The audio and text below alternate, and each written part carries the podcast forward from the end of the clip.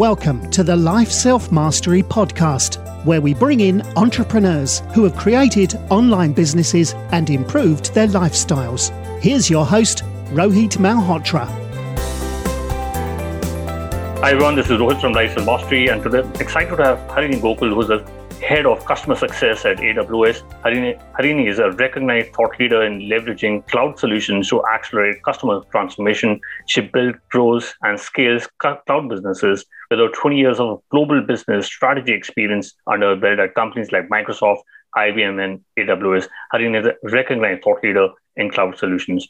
Welcome to the show, Harini. Thank you, Rohit. I'm excited to be here. Awesome. So you know, before the call, we we we we talk we did talk about your journey, but but it's interesting that you you started off career in India and you went to US.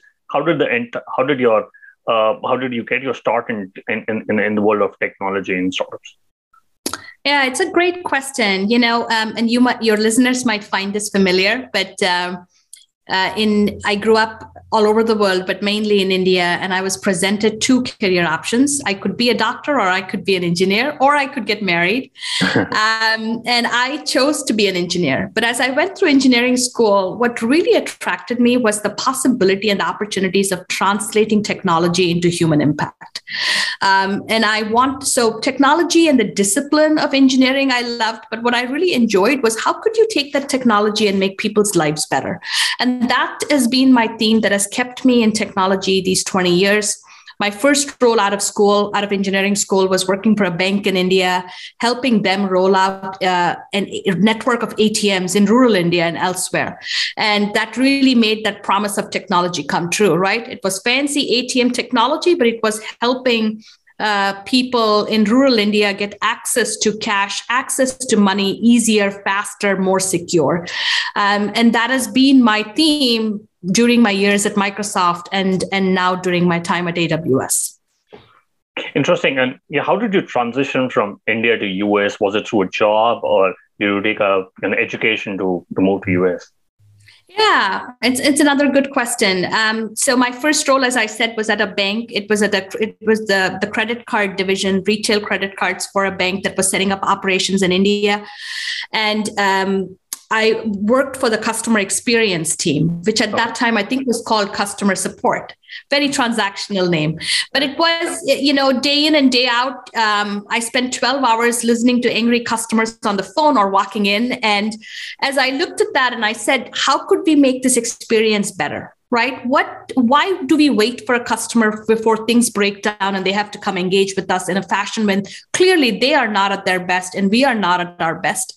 And that got me thinking about customer experience and what satisfaction looked like and delight looked like. And i wrote a paper um, and that paper made its way to Vanderbilt University in the U.S., uh, where which had a, uh, a department that focused on customer journeys and experience, and that led me that led them to offer me an opportunity to come do an MBA with a mini PhD in customer experience and and lifetime value, and that is how I ended up in the U.S super super interesting. And uh, you know uh, you you work with aws and that's been one of one of the greatest you know saas stories. Uh, how does customer success work at aws you know uh, amazon is famous for its crappy culture but but what sets it apart and you know how, how do you you look at customer success in this company Right. Um, I love working at AWS representing customer success because everyone here is customer obsessed, right? right? It's in the DNA of Amazon and AWS to be customer obsessed, which means, um, you know, you're always thinking about the customer. There is this legendary story that, you know, every meeting room has a chair that's open because to represent the customer that we should be focused on and thinking about it.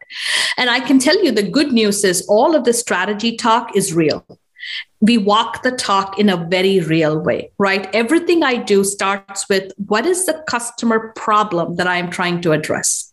And then you work backwards from there to say, if this is the problem, if my customer is trying to do this, here is how I can help them. So I think of all places to do customer success, AWS is a is a good place to do it because I'm fortunate to have an extended team of stakeholders, whether it's sales or product or engineering or others, who are always leaning in to make sure that we are delivering what the customer wants in a proactive, uh, strategic fashion.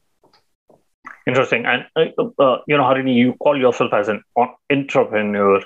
Uh, so can you can you can you talk through you know what does an intrapreneur do and how is it different from an entrepreneur? Yeah, it's a uh, another great point. You know, I've always um, I've worked for two of the largest companies on the planet, Microsoft and Amazon, and but I tell the story that working for the largest billion dollar companies means you can have million dollar startups under the purview of their public companies right?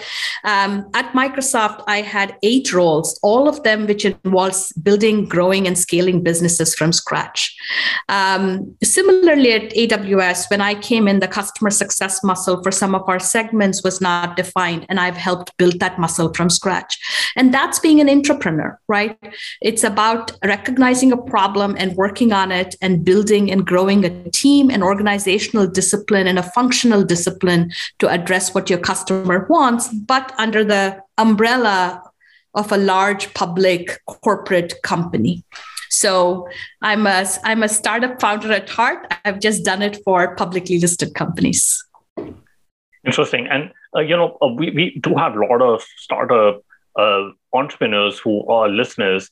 Uh, when do you think you know a founder should look at hiring a customer success and, and do you think a CEO can hack this position, or should they hire a, somebody uh, for this particular role? Oh, another great question. Um, I, I get asked that a lot, right? When do you hire? And I say from day zero, because a founder is by nature customer obsessed. It's why you set out to do what you did, right? You found a problem that couldn't be solved and you're working to solve it. So, yes, of course, everybody, a founder, uh, if he, she, or they have the CEO hat on, or your leadership team needs to have the customer obsession muscle built into the organizational DNA. And in addition, I think you need somebody who can be the voice of that customer, who's independent of all other functions, who can bring the voice of customer into your organization and make sure that we are addressing, addressing and thinking about it and listening and learning from it.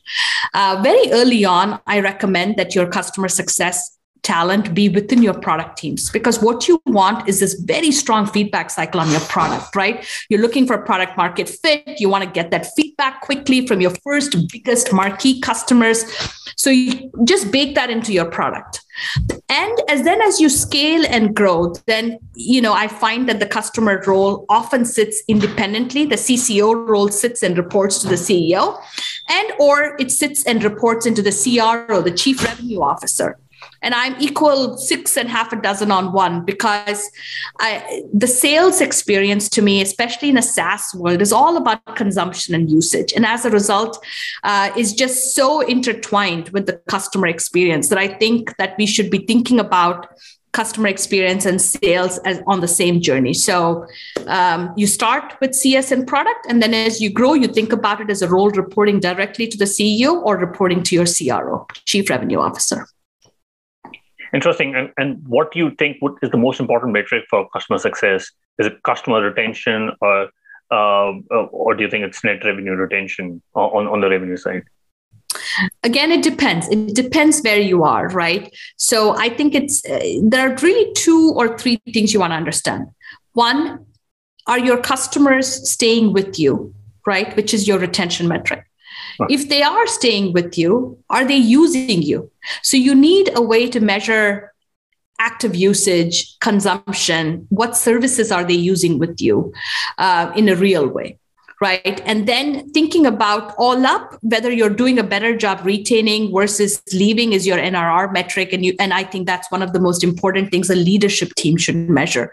But the net being, you could think about NRR, you could think about NSAT, right? Your customer satisfaction at a leadership at a board level, and then as you go down the organization, down your teams, you need to have more. Uh, uh, double click metrics that help you understand really the work you're doing with the customer. And I'll give you an example. Um, I'm a big believer that customer success helps accelerate velocity in value for our customers, right? You are a customer, you're going to get to your journey regardless of us. You will generally figure out how to adapt a product. The team needs to do a good job of accelerating that time to value for you. And so, all of my teams, we measure how we accelerate time to value. Um, and how have we done a good job with that?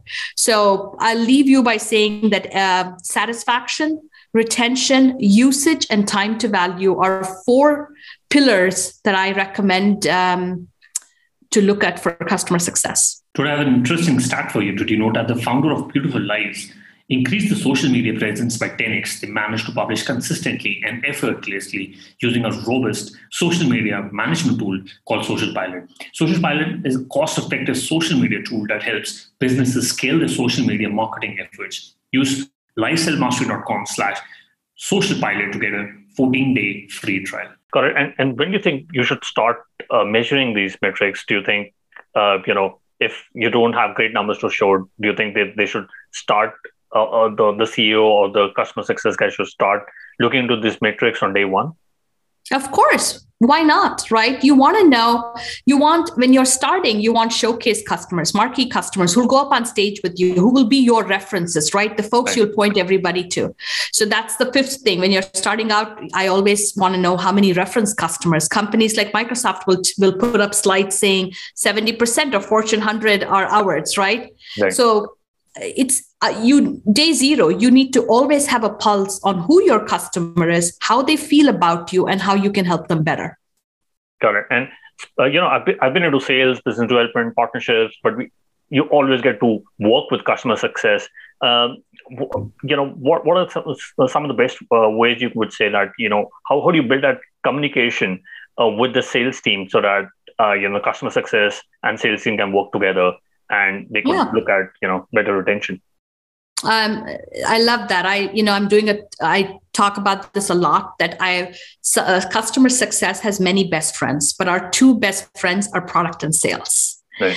And product is important, especially again in a SaaS business, because your customers are buying futures, right? And it's important to have a bi directional dialogue between customers and product and service teams so you can build that trust, earn a seat at the table as the customer decides to build on you or buy elsewhere.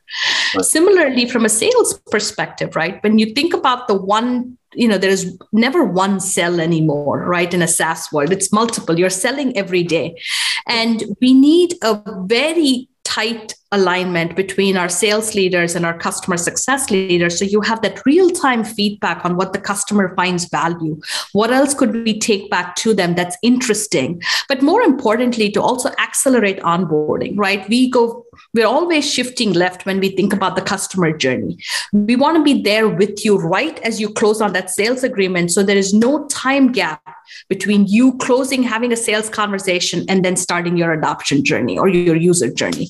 So um, I'm in in many for many customers and for many companies, you will see an, a, a, deployment model that includes your customer success leader, some sort of a deep technical leader like a solution architect, and your sales leader, all being a trio at your customer because you need those three pillars to get the most value out of your customer experience.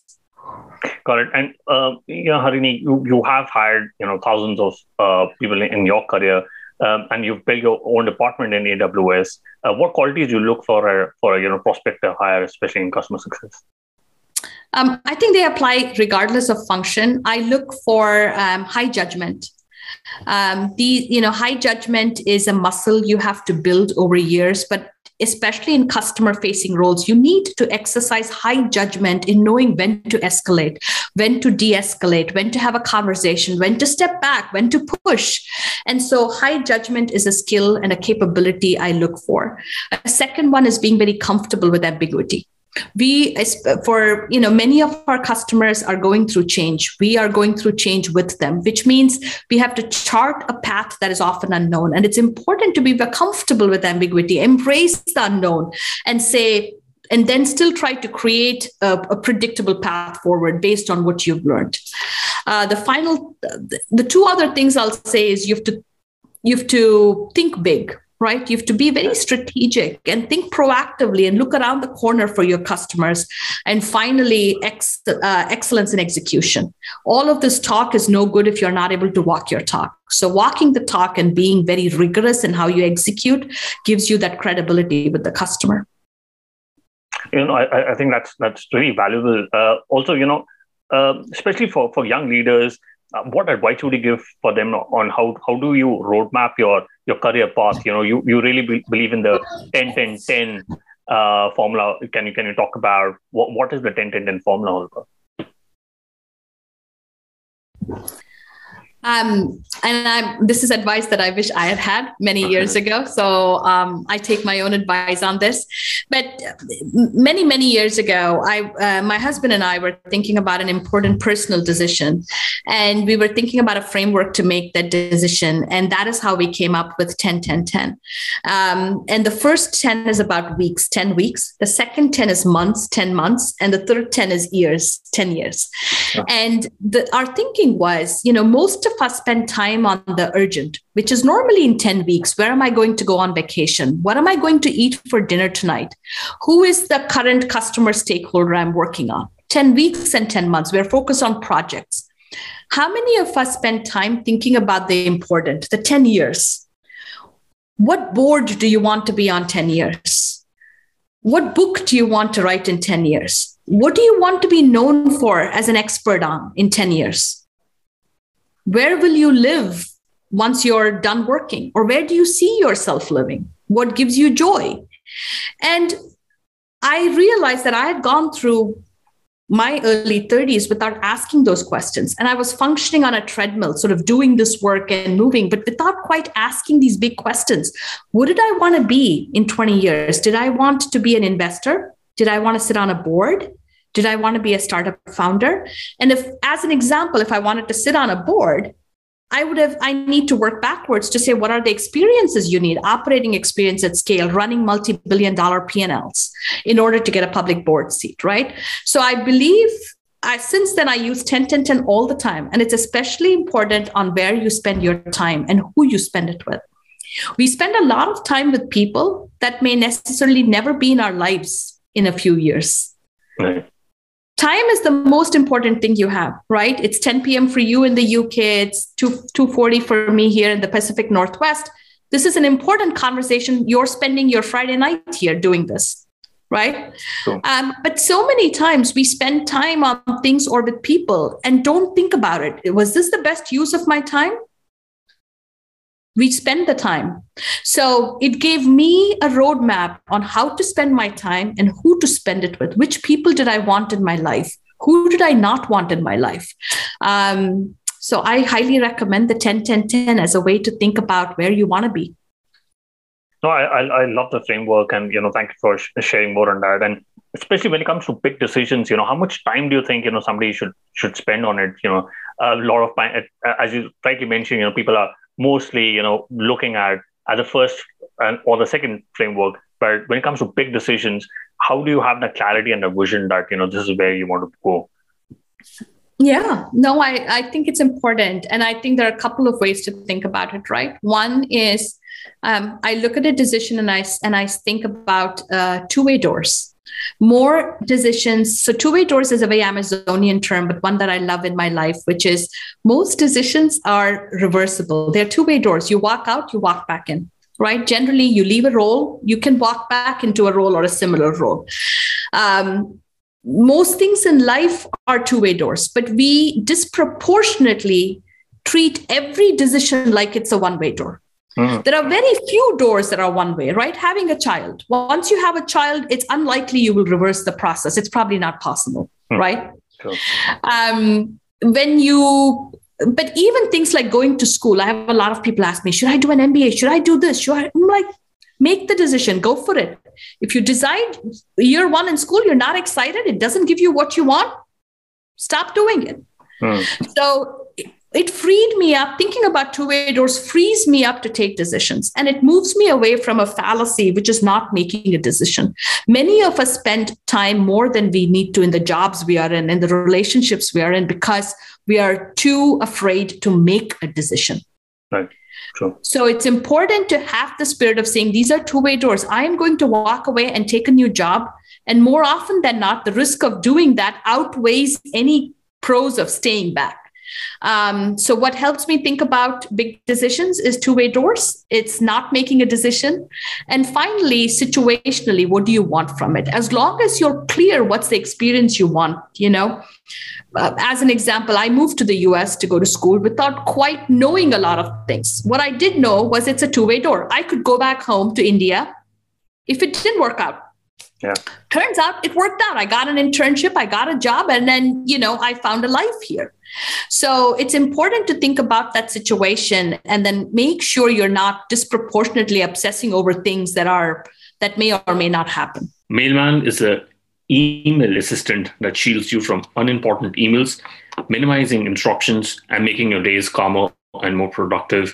You can visit mailmanhq.com and use the code LSM, uh, which gives you the benefit of 15% off for the first year on the annual plan uh, which already has 20% discounted compared to the monthly plan. So you can visit mailmanhq.com and use the code LSM. Yeah, I, I love that framework two-way, two-way door. I'm going to use it uh, going forward for my personal as well as professional decisions. Uh, and um, I think you're also a big believer that intersectionality makes people better business, uh, yeah. business leaders. So can you explain what, what, what does it really mean to you? Wow, that's a that's a good code. You pulled it. Um, thank you for reminding me about that. Um, so look at me, right? So I am a mother of an eight year old child. Right. Um, I'm a technology operator. I've run multi million billion dollar businesses for the past 20 years. Um, I'm a community volunteer. I am a big policy advocate and I volunteer. I invest and I advise. And I truly believe all of those five things make me better at each thing. So when I sit as an example as an investor, when I look at like my um, a, a, founder presenting me his, her, or their startup idea, I look at it from many different perspectives. I look at it from an operator's perspective. I look at it from a policy perspective. All of this makes me a better investor. Similarly, knowing what investors look for make me a better operator, especially with my companies that tend to be startups or others, right? Um, similarly, I bring, as a mom, I look out for things in my community, schools, safety, as an example. And I represent voices in my community that would otherwise not be represented. So every decision we make is intersectionality of who we are and our lived experiences right? And that is why it's important to represent those in all forms of leadership, whether it's community leadership, whether it's boards, um, executive leadership. Interesting. I, I, I totally agree that you know intersectionality between uh, different roles are always going to help you out later on. Uh, you know, in addition to your business and civic leadership roles, you, you're also an advisor to a lot of private technology companies. Um, how, how, do you how do you decide you know which how how to invest and which companies to advise and you know what, what's the general advice to uh, to yeah. new startups? It's a great question, and it comes back to time. Who am, who am I going to spend my time with, right? So they have to meet two or three criteria. One, it's the founders um, i need to see passion. I need to see energy. I need to see the the grit and sort of the zeal in you to that the, for the problem you're solving. Second the problem. The problem does not have to be a moonshot. The problem has to be a problem worth solving Um, and I generally invest and advise B2B enterprise um, and SaaS companies because that's the space I know best. I don't do consumer. But so for me, boring problems are good problems because it means you can monetize them. It also means they will solve a, a challenge for so many people because, again, everything enterprise technology is at scale. So the net is I look for the founders, it's about the people, and it's about the problem they're solving. Got it. And uh, especially when it comes to your teams, how, how do you create a, a safe environment where your team uh, can you know push back on you on your decisions and, yeah. and, and, tell you you know how they feel? Yeah. Um, I, I'm a big believer in psychological safety, and we all do our best when we are able to bring our full self to work. Um, I grew up managing in Western Europe and the Nordics, and that sort of flat egalitarian style has really influenced me and um, i was fortunate to have some great leaders when i was starting out and i hopefully i've learned well from them but one way to do that, or a couple ways to do that is, you know, one, um, always being a one team. You know, I'm not big on hierarchy or titles you know it's important each one of us has a perspective that's unique and it's all respected. So as an example with my teams i do a what's the word of the day? I'm just coming out of a team meeting so it's good timing. We all regardless of how many people are on a call we always everyone has their voice and they share what was their thing of the day. And you get to know people how they're feeling their sentiment. When it's about a specific topic there's a leadership principle i use called disagree and commit which means you can debate and disagree. Everybody's perspective is welcome. But at the end of the day, once you agree on a path forward, you've disagreed and then you've all committed to following that path. So we get time to disagree, be vocal, be self critical, talk about what we want to see, and then we come together and have a path forward. Got. Interesting. And um, and you've been you know promoted internally in in Microsoft and AWS and yeah you know other companies. How do you approach uh, internal role migration, especially for your team members and you know listeners uh, who are in the corporate world? Um, I, I think it's it's a, that's a whole other podcast. It deserves an hour of its own because we you need to invest in yourself to say what is required of me as I move up through the organization. When I get bigger teams, my job becomes less doing, but more leading. Am I being the best manager I can, the leader I can for my teams? What are they, what do they need for a great culture for them to do their jobs well? How am I supporting them?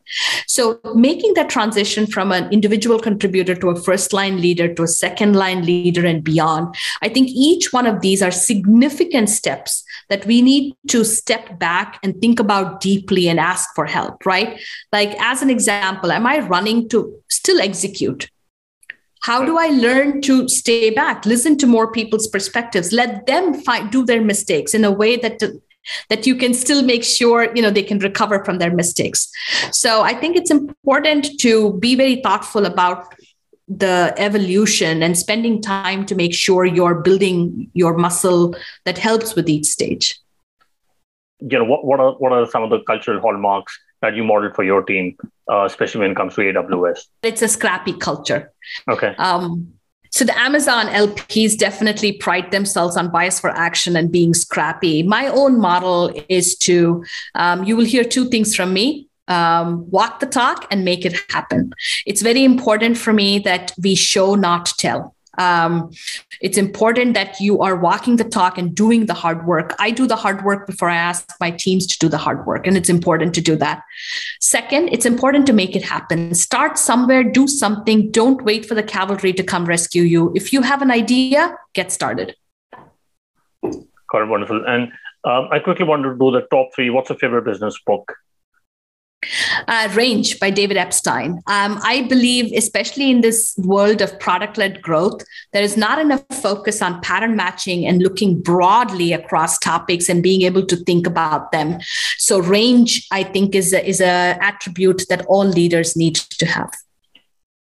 Got it. We'll put that in the show notes. And uh, if you could go back in time when you started your career, what is the one thing you would have focused on or done anything differently? Focus on building a great network, um, a network of uh, sort of rocks that you can lean on, um, and uh, sort of. Uh, and and as well people who will challenge you to do better um, and a distributed network that extends beyond your immediate profession but people that are loosely connected to you so you can keep yourself um, inspired you can keep thinking about what could i do next and having all kinds of people in your network whether they are peers whether they are leaders having a diverse portfolio of uh, in your network. I really struggled building that network and sponsorship in my early years and that is the one thing i would fix if i went back. Got it. Wonderful. And do you have your favorite online tool for example gmail slack zoom Yes, you and I talked about it. Calendly. Calendly. If the Calendly co-founder um, Tope is listening, um, I would love to write you a check. Um, Calendly has been my uh, just has incredibly enhanced productivity for me because it gives me control of my time. It also gives me control of who to give that time to. Um, so Calendly is my favorite tool. Yeah, no, absolutely. Calendly is one of my, my favorite tools. Love to uh, uh, you know, the, the founder on the pod sometime. Uh, and, and Harim, uh, Harini, what, what is the best way people can reach out to you uh, and, and get to know you better? LinkedIn, please. Got it. We'll, we'll put that in the show notes. Um, Harini, thank you so much for taking your time and speaking to us. I really enjoyed my Absolutely. Take care, Rohit. Thanks for listening to the Life Self Mastery podcast, where we teach you how to start and grow your online business. For more information, visit Rohit's blog at www.lifeselfmastery.com.